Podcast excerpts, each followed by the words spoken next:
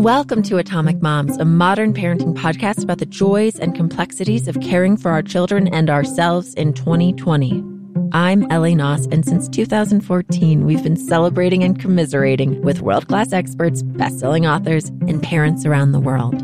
If you appreciate this podcast, please rate, review, and subscribe on your favorite podcast app. And join us over on Instagram at Atomic Moms.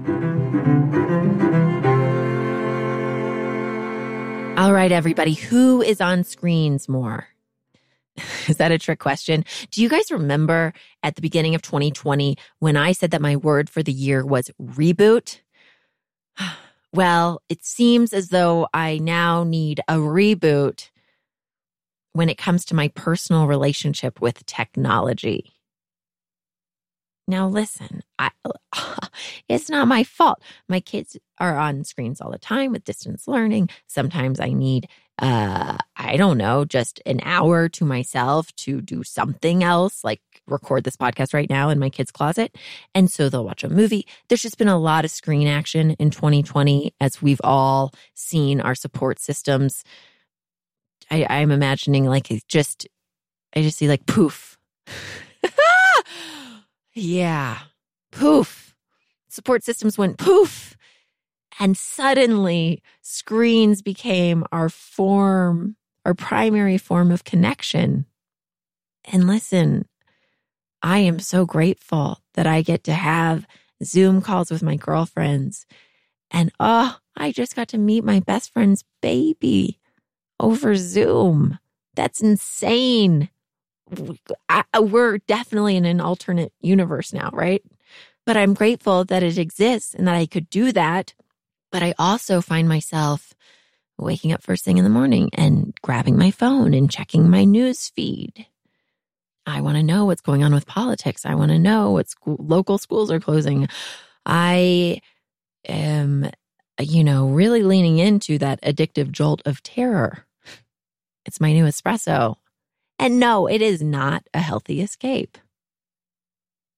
So Tiffany Shlain is here to help me with that today. And in her new book, 24 6, she asks us, you know, what would happen if we decided to put away our cell phones, tablets, and laptops, you know, all things technology? If we just did that one day a week, what would we lose? What could we gain in connection with our families, with our friends, with our own creativity. Tiffany Shlain is an Emmy nominated filmmaker, founder of the Webby Awards, which is the Oscars for the internet. And she's the author of this book that we're celebrating today. It's already a national bestseller, and the paperback is coming out this week. It's called 24 6 Giving Up Screens One Day a Week to Get More Time, Creativity, and Connection. The book just recently won the Marshall McLuhan Outstanding Book Award. And oh, y'all, okay, so this past February, you know, right before everything shut down, the Museum of Modern Art in New York premiered her one woman spoken cinema performance, Dear Human. She lectures and performs worldwide on the relationship between technology and humanity. She's won a bazillion awards. You can find out more on our website at atomicmoms.com in our show notes.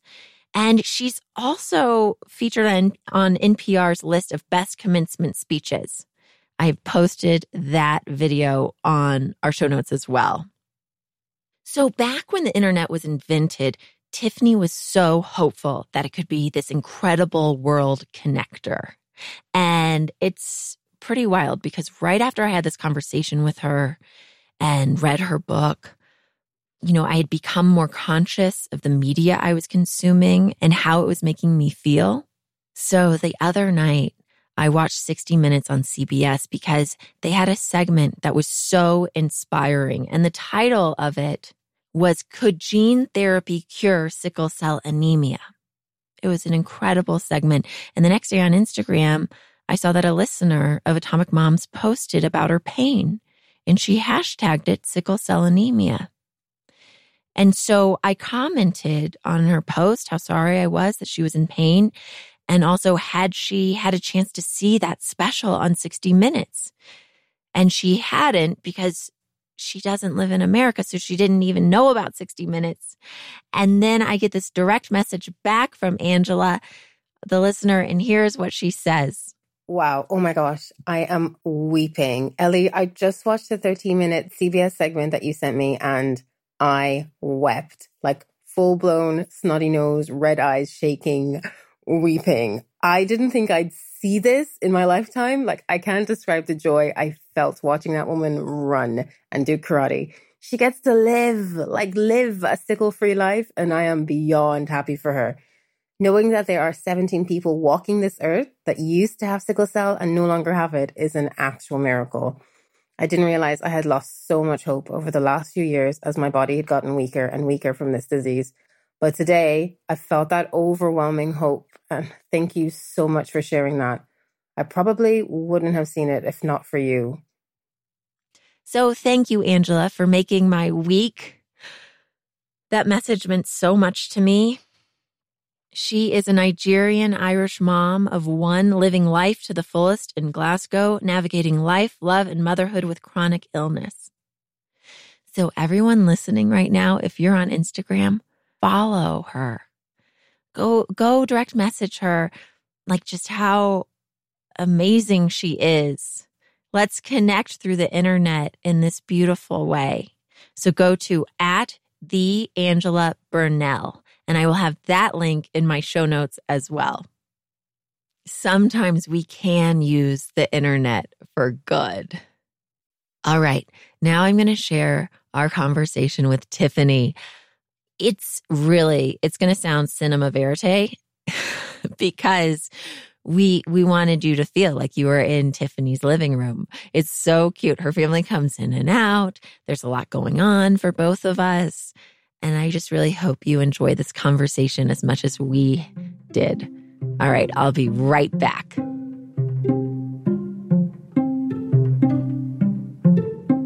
Tiffany, thank you so much for coming on Atomic Moms podcast. I'm so happy to be here. I got to see your puppy. Will you please tell everyone the name of your dog? Yes, her name is Rosalind Franklin. We call her Rosie for short, but Rosalind Franklin is a woman scientist who was one of the co discoverers of DNA and she never got enough credit. Most people know. So we we like having the name of a dog that every opportunity we say Rosalind Franklin, the scientist. so now we've cleared it up. We all will know that trivia. I should make that a, a giveaway. How about this? I'm going to give away a copy of 24 6 on Instagram, but you, one copy, but part of entering will be you have to give us that answer in my direct messages oh, on Atomic Moms that. on Instagram. It'll that. be so fun. Okay, so we are talking about your book, 24 6 The Power of Unplugging One Day a Week. Tiffany, will you share with our listeners what is a technology Shabbat? Yes. So for the last 10 years, it's almost 11 years now, my family and I, who love technology, I should say, but we turn off all screens from Friday night to Saturday night. And it's changed our lives. And it's it's been the best practice I've ever brought into my life. And we call it our tech Shabbat. And I should say I'm Jewish, but I, I'm not religious, but I love the idea of a day of rest.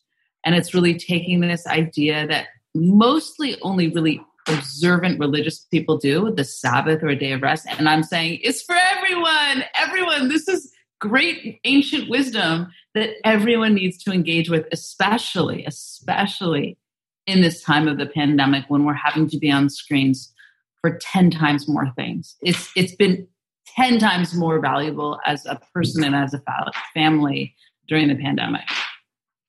In what ways have your children benefited from mm-hmm. being raised in this technology free home once a week? You know, I think there's so many benefits and they keep on revealing themselves. But I think one of the most stunning moments at the heat of the lockdown in March, when everything was crazy and nothing felt normal, our 17 year old daughter, we were like going outside for a tech Shabbat. And she said, you know, tech Shabbats are the only day I don't feel like we're in quarantine. And I thought that was so profound because the way I normally describe it to people, you're hearing my puppy now. right? I'm like, what are you doing? The way I normally describe it to me is like the one day I feel very liberated and free. And I think Odessa, our 17 year old daughter, was articulating that, that she felt free of responsibilities and homework. You know, she's in her senior year of high school applying for college, so it's a very stressful year. And, you know, we don't allow any homework to be done. And there's no, you know, we have a very social Friday night, I should say. We always invite friends and family over for an outside dinner right now.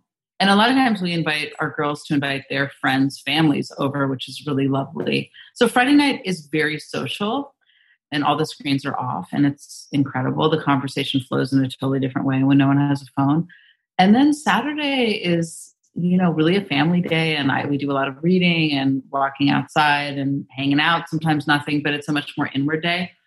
I think it's taught like some of my older daughter, it's really compartmentalizing the stress of high school and schoolwork. Because my younger daughter is just starting to do that. Wait, again, my husband. it's his birthday. We'll let him get away with it.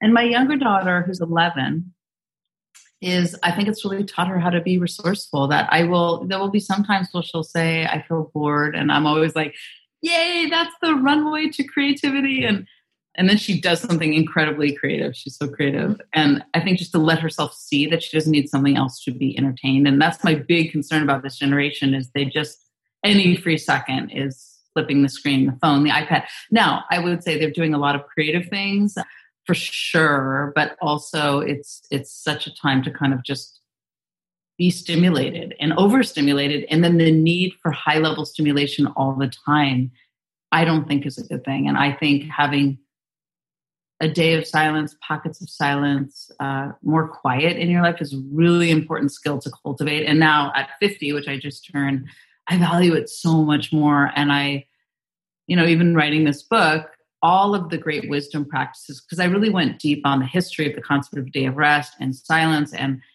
the inner world that we so often don't have to hear or engage with because we're entertained or stressed out or doing something on the screen.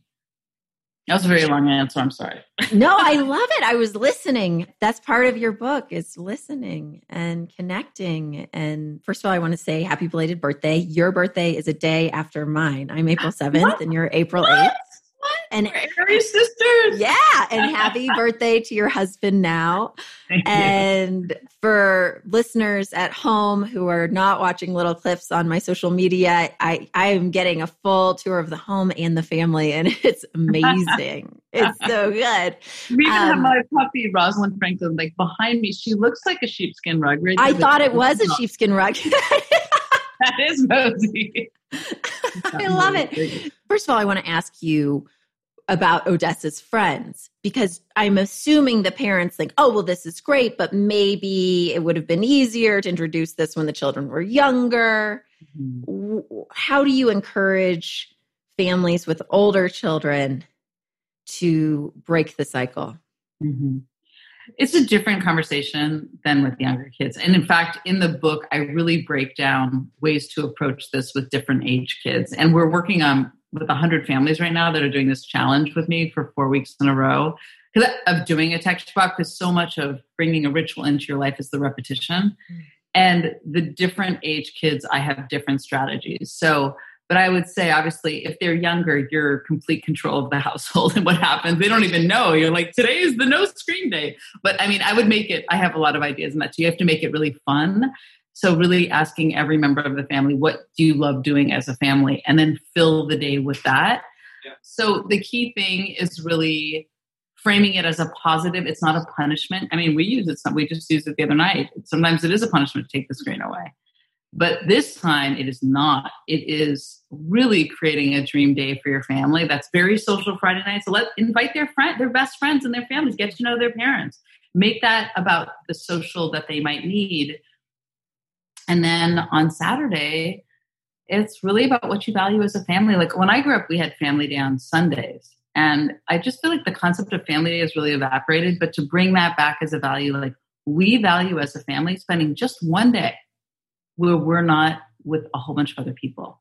And we've done it with kids in soccer. We've, we've coordinated ahead of time. I go into that in the book too. It's very simple. I think people forgot how to live without a smartphone, but you can do it. It's like a pencil and a paper, write down the things you have to do and whatever but mostly it's really about you know different kids you're going to have to present a different way like i know when my older daughter was really going to bed later and later and i just looked up the research on how an extra hour of sleep will lead to a whole better grade. And she's very interested in school and motivated by that. And that seemed to work for her. So every kid's got a different combination of things they're into or reasons. And you know your child best. But the biggest thing I would say is that parenting so much is modeling behavior.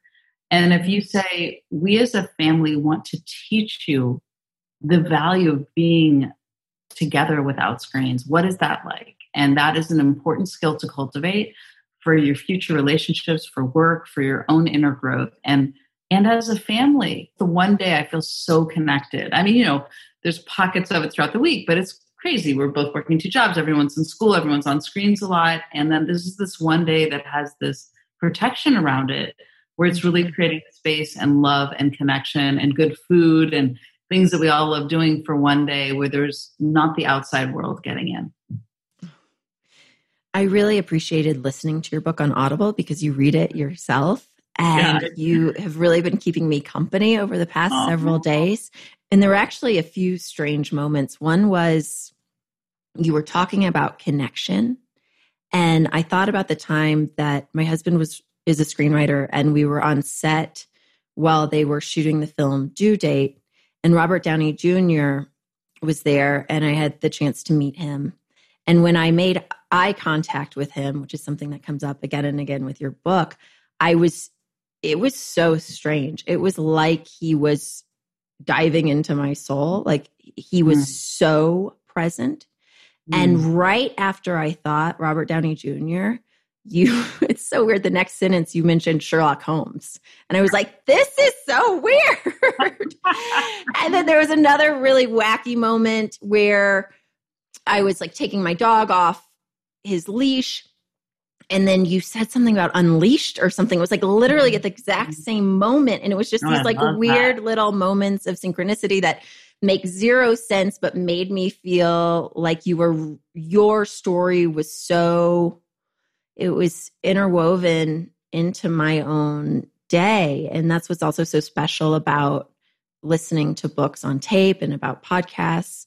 You're inspiring me. I, I want to listen to more because I've been walking a lot more with we since we got the puppy. But I think what you're saying is noticing things. And I think right now we're living in such a screen fog where we're, we're most of the time staring at a screen that there's no time to notice those little mm-hmm. synchronistic moments and that when you're listening to a book on tape or you're more present just in general you can notice those beautiful little moments mm-hmm. and that's what i find on our tech shabbats is that i think during the week like any working mom you know do we have food what's for dinner do they have what they need do we need to order more whatever and then I know when I'm online, and this is a very profound feeling, like I can never get enough. Like I'm mm-hmm. always seeking and searching for like the next stressful news headline or the next email or the next social media notification, or I want to have the shoes that just appeared on the screen that they know I was looking at, but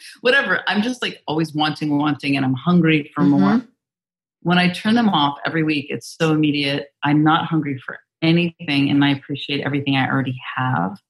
And I think that a lot is such an immediate switch every week that I I have my best ideas on Saturday. I'm so present for all those moments you're talking about because I'm I'm there. I'm not taken away from the moment. Mm-hmm. It's such a beautiful break from just the striving and the stress. Yeah. I have this compulsion with the podcast where I have to read my guest's book. Like it's, yeah. I have to finish it. Like, so and, so and I, it, it feels really important to me, especially with the amount of time and love and energy that the guest puts into the work. Like, of course, I'm going to do that homework.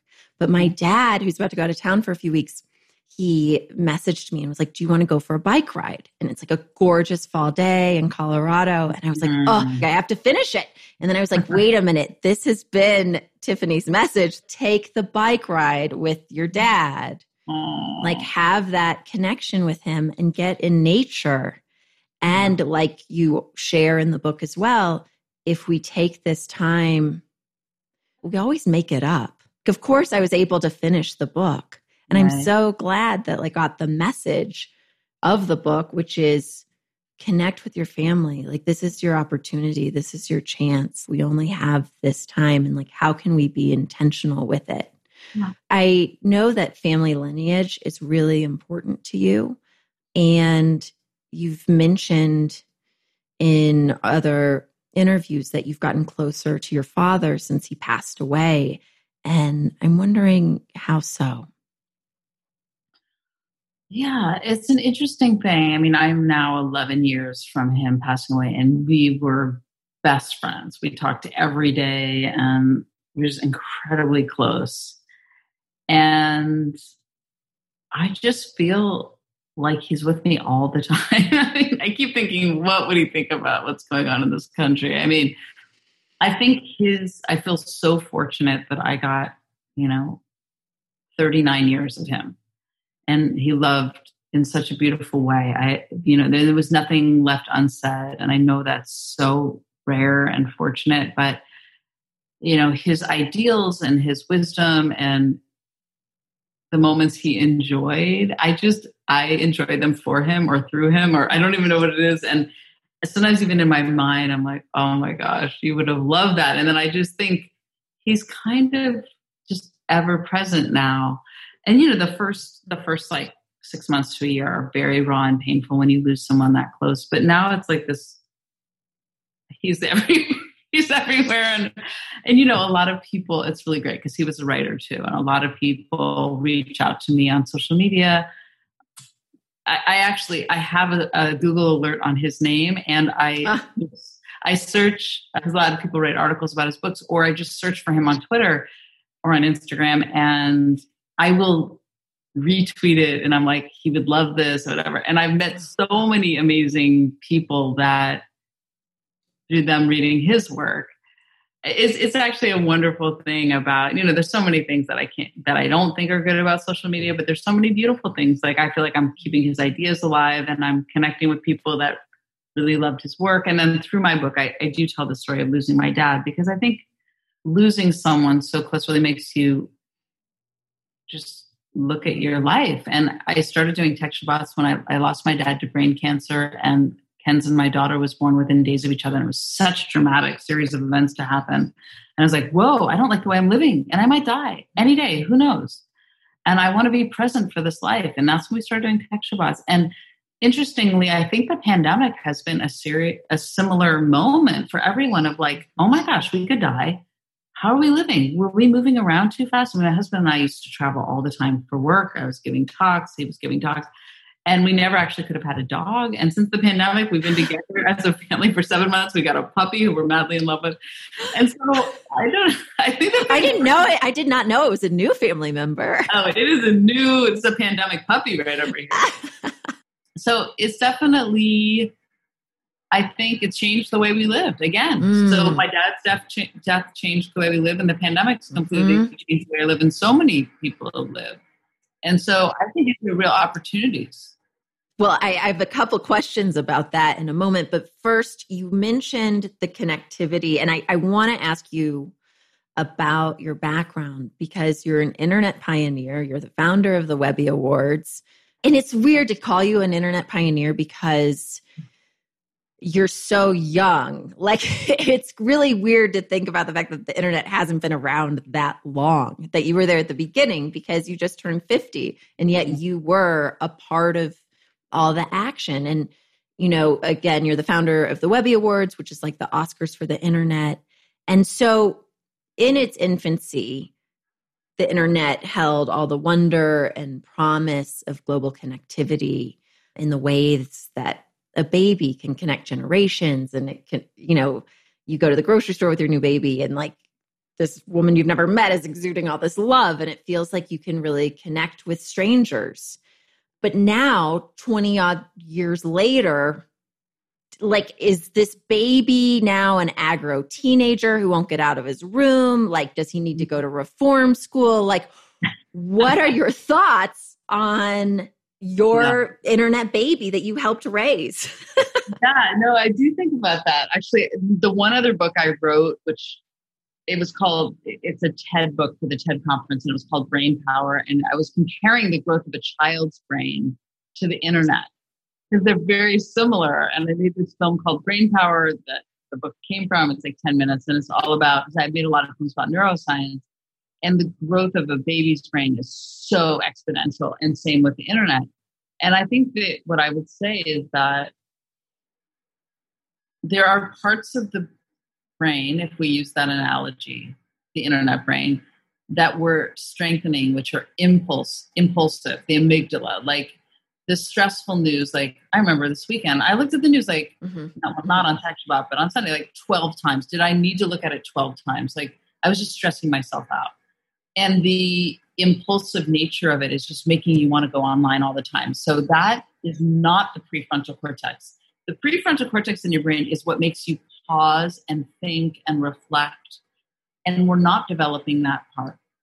So there, there's something in your body called the parasympathetic nervous system, which is why um, volunteering is good, or having a friend conversation is good, or resting well. They call it friend and be friend, rest and digest. It's all the qualities that make you calm down and be more reflective. And there's none of that on the internet. So I'm actually working on an essay talking about what we need to do in this next phase because you're right it's like a teenager that has all amygdala all impulsive and there's no prefrontal cortex that gives you the pause that like don't send that email don't retweet that before you read the article don't just wait a second think about what you're thinking feeling and i i have my my best thoughts on saturday about bigger picture ideas or reflection. And I think it's just because I have the space to have the thought. Right now, we're not like on, on the one hand, it's so exciting to be online because you can, you know, hear so many different people's perspectives and you have so much access all the time. But you have to make space for your own mind and your own thoughts to process. And right now, we're not doing that. We're not teaching our kids to do that. And I feel like we are at an inflection point where if we just keep on going at the rate that we're going and don't put some boundaries, then we are going to lose this aspect of ourselves. I'm sure that you saw the new Netflix documentary, The Social Dilemma, and everyone go watch it. Although it is sort of ironic that at the end of the movie, Netflix immediately tells you what's the next thing you should watch, which totally. is like so I mean, scary. There's so many ironies there. I know. I know. and what did you what did you get was the takeaway? That was my other kind of yeah. Okay, so here's where it shook me up and it was very interesting to watch it right before reading your book because I had never heard of Jaron Lanier, and he's a computer scientist that you quote in your book as well. And this is a great quote from his TED talk that you share. So I'm going to read it and it's we cannot have a society where when two people wish to communicate the only way it can happen is if it's financed by a third person who wishes to manipulate them. So i have so many different thoughts on that but if i'm going to try to stay focused i guess my big takeaway from watching that documentary was like i, I knew that the ads were shaped for me I do think my phone is listening to me and it's really creepy if I talk about something with someone, then suddenly that ad pops up, which is so bizarre on Instagram. I definitely have been buying things off of Instagram from the ads. I do too. And I guess one thing I didn't realize how like how it's all really being tracked. I didn't understand the complexity of giving away my data. I didn't understand that they know every time I'm on or off. And and again, this idea that we are being trained to need more of it and that the the bad things in the world are sort of what get shared again and again because of our reactions because going back to what you're saying about the parasympathetic nervous system like that's not the place to make money. Like when when we're in the parasympathetic nervous system you're not turning on the news every 10 minutes to see what happens right. so that they can sell ads. That's right. And so i think that was my big takeaway from that. And and just to be introduced to Jaron Lanier's work and then to see it again in your work was very cool I want to ask, well, I want to ask you your thoughts on the documentary, but I also want to ask you about that Jaron Lanier quote. How does one find funding? Like, how do you find funding for yeah, your no, documentaries in ways where you're not being manipulated by these advertisers? Yes. Um, you know, I have a nonprofit film studio and and I've been doing a newsletter for like 25 years called Breakfast at Tiffany's and I've never had advertisers on there. And I've had so many different funding models. I mean, we've done original series where somebody given us a big check to do a series. We've also mostly just like raised money from foundations and donors, so we don't have to uh, have advertisers. But you know, if it was a right advertiser that I aligned with, I would be right. okay with that. And that's just hard. I remember once I'm going to tell you, some company was like, we want you to do branded content, which I don't think I would ever do. It was so wrong for me. I just kind of laughed. I was like, no, there's no way I would ever do that because it, it doesn't align with me. But the business model, okay, you mentioned Netflix. So Netflix is a paid subscriber business model. So you pay a certain amount a month and you get all these films, but they do feed the next film to you, which is a whole other topic because YouTube does that too. And a lot of time, the more sensational sensational videos get up for play on YouTube because those are clicked more. So that's strengthening that impulse and amygdala sensational part of this internet brain. The white supremacists love it. yeah. So I think that, you know, as a nonprofit documentary filmmaker, this is always the question. Like, we're just about to finish this election film. It's like, who, you know, we're going to go to someone for funding to help get it out it's a nonpartisan film because we're a 501c3. So these are these are really imp- important questions. But I think going back to the internet, we are so expect everything for free. I love the kind of mm-hmm. tipping mm-hmm. model that never really took off, but like micropayments, because the truth is is that I would pay a small amount of money for a lot of things.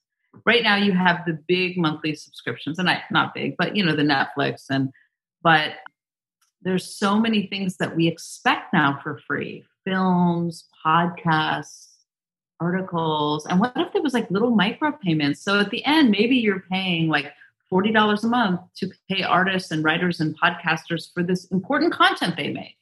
But the model right now is all advertisement based. So it looks like it's free, but you're the product. You're for sale.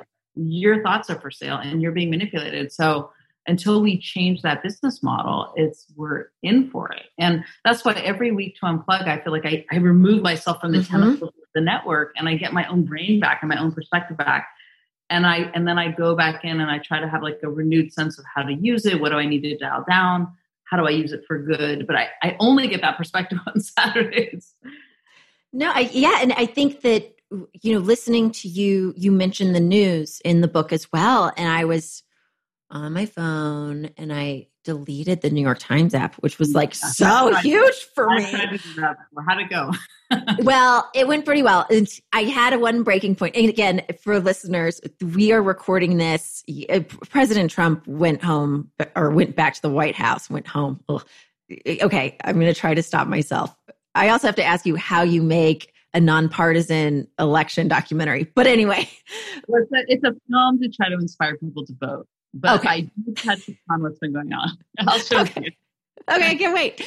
But I so so everyone Trump just went back to the White House and there was a lot of like, you know, is he going home? Is he not going home? And I just had to keep refreshing the feed and you're constantly trying to find out like who's the next person, all the palace intrigue of who's coming down with this next. And it feels so Shakespearean and bizarre and totally addictive. And it makes me even talking about it now. I'm like, my arms are getting tingly. Yeah. yeah. yeah. Like, ooh, I'm forget parasympathetic nervous system. I am back in my sympathetic. Yeah. I am like charged up. I, you know, it be, the New York Times app became almost like my shot of espresso first thing in the morning because it's like this jolt, but it's not. I know it's not good for me, but for some uh-huh. reason I needed, and everyone knows it's not good for them. And I can't hide behind this idea that I need to just stay informed because checking 50 times a day is not staying informed. No, and so making yourself crazy. And, and I do all these interventions that I talk about in my book 24 6, the other six days. And one of them, so yeah, give them to us. Give us these interventions. Okay, the big one about the New York Times app, because for you, even like I'm going to dial back before 2016 election.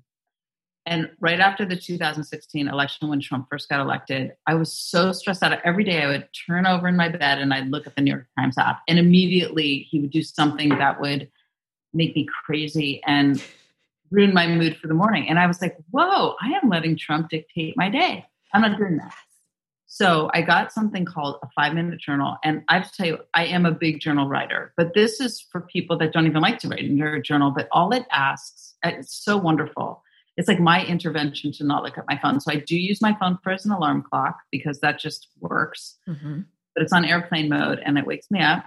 Although during the pandemic, I'm trying to sleep until I wake up, as my brother, the wow. doctor, says it's really good for your immune system. But, anyways, so I wake up and I don't look at my phone. I go down to make coffee and I pull out my five minute journal and it has like three lines in it. It says, What are you grateful for? And I always try to make them very different because they, there's gratitude research that shows that writing about what you're grateful for is amazing for your your mood, your sense of well-being, but you shouldn't be general like my health, my home. You need to be really specific. Like specifically this, this, this and then you'll never repeat yourself and you're constantly noticing new things to be grateful for and then it says what are three things that would make today great and i have to think about my day what do i have it makes me like set an intention for the day and that took like 15 minutes and then i look at my phone and i'll tell you just by setting the tone by my own what i'm thinking about what i dreamt about what i'm hoping for the day is so different and at the end of the day i go back to it and it says what are three amazing things that happened today and they're often very different than what i thought was going to be amazing which i love and then it says, What's one thing you wish you did differently? So, some reflection. I'm sure all the parents out there, there's always something as a parent, we're like, Oh, I should have said that. I shouldn't have done that. so, a little bit of reflection. So, I do that every day.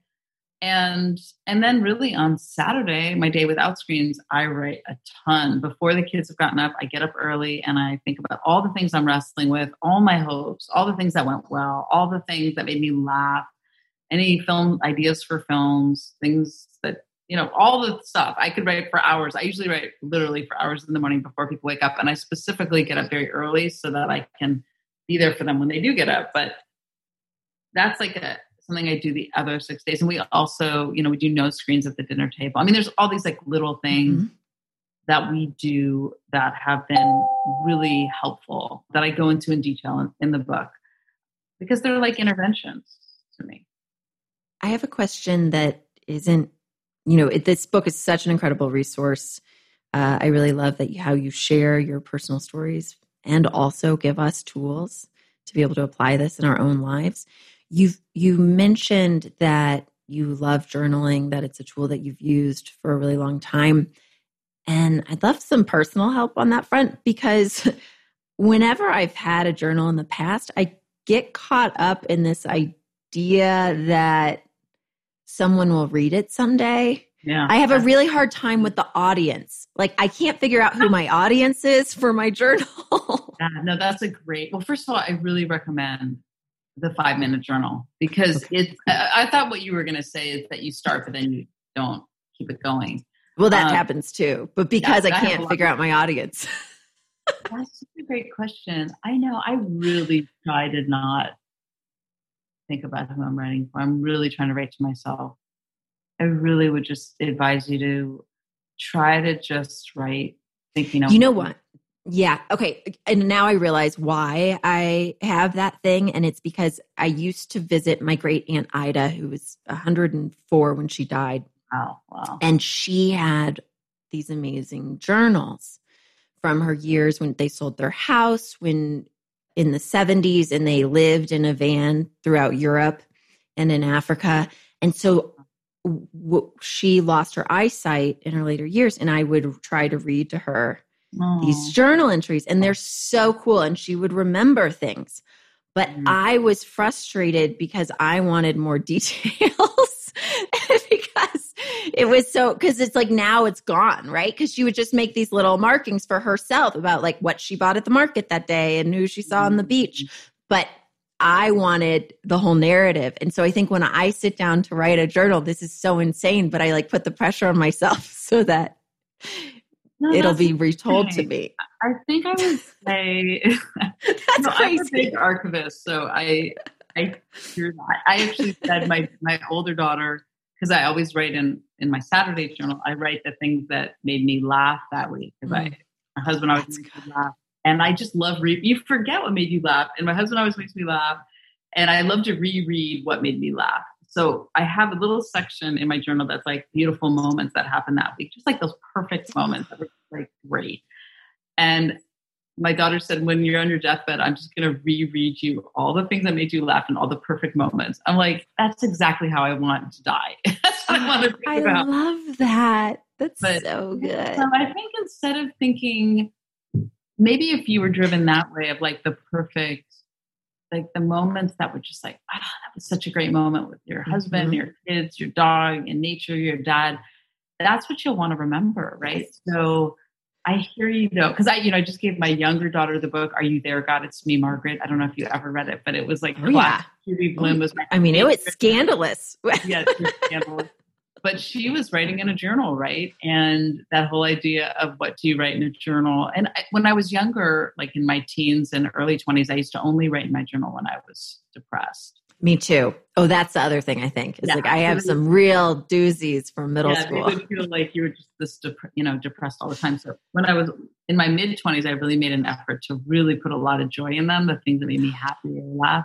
And that was a big breakthrough in journaling because it's like self therapy. I mean, I also, every week, I do something that I'm worried about. And usually, if I go back five years, 10 years, a year, the thing I was worried about probably didn't happen. And that's a really good thing to see again and again and again that you're probably worrying. My dad used to always say this, you know, the, what is it? It's never as bad as you think it's going to be. Like, it's just, you know, that Mhm. just that perspective on your own life. And my mom's a psychologist and she does a lot of journaling. And I think it, it just allows you to live life twice. That's what Anais Nin, the writer, said. So I think you get to relive your best moments.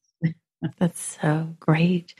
Thank you so much for this conversation. You have Oh. so much to do. We're you're about to re-release your book. It- it's now going to be in paperback, which I love. I love paperback. Like you can take it with you everywhere. It's like it's so good. Um, but you can also go ahead and listen on Audible, and uh, obviously you can get the book wherever books are sold. You know, obviously Amazon, but I encourage you to seek out your independent bookshop. A lot of them are doing drop offs, so you can order the book and they can have it for you at the door. So I encourage that. That's a great And suggestion. Tiffany, where can everyone find you? Oh my gosh. Well, first of all, I love this conversation. I wish we were in the same city because I think we'd hang out. And Well, here's we'll Bluma. have to. Say, say hi.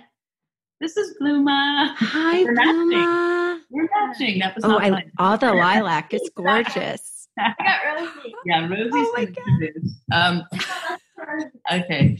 Bluma wants to make sure you really see Rosie. Oh, There she is. oh my gosh. Look at your sweet family. It's so cute. You love her so much. Okay, you can find me Love it.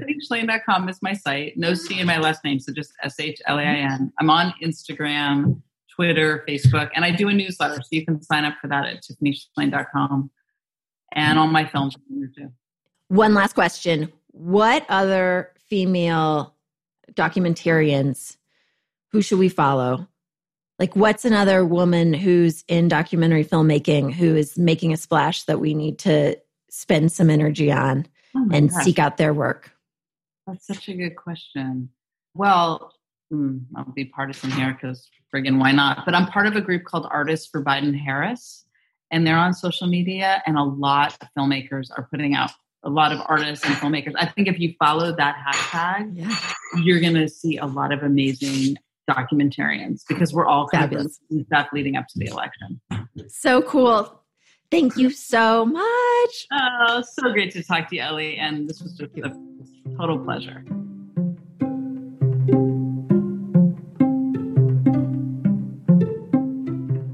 Okay, everybody, you can always find us on Instagram at Atomic Moms. Oh, and we have our giveaway. So, October 28th, I'm going to post that giveaway on Instagram that we mentioned at the beginning of our conversation. I cannot wait to give a listener a copy of 24 6. I also want to give a special thanks to Jennifer Traig. She's a previous Atomic Moms guest. You remember our conversation about her book, Act Natural, a cultural history of misadventures in parenting. And so thank you, Jennifer, for connecting Tiffany and me and making this episode possible. Also, everyone, I want to remind you go follow Angela at the Angela Burnell on Instagram. And again, I'll have that in my show notes. And if always, thank you, Owen O'Neill. I have been putting him through the ringer, uh, not being in a podcast studio. Owen, I appreciate you. All these moms around the world appreciate you. Thank you for all you do to make this show listenable. I'm really losing it on the floor of my kid's closet right now. Um, I guess that's it, everyone. Until next time, trust in your goodness, live out your greatness, rock on. Atomic Moms.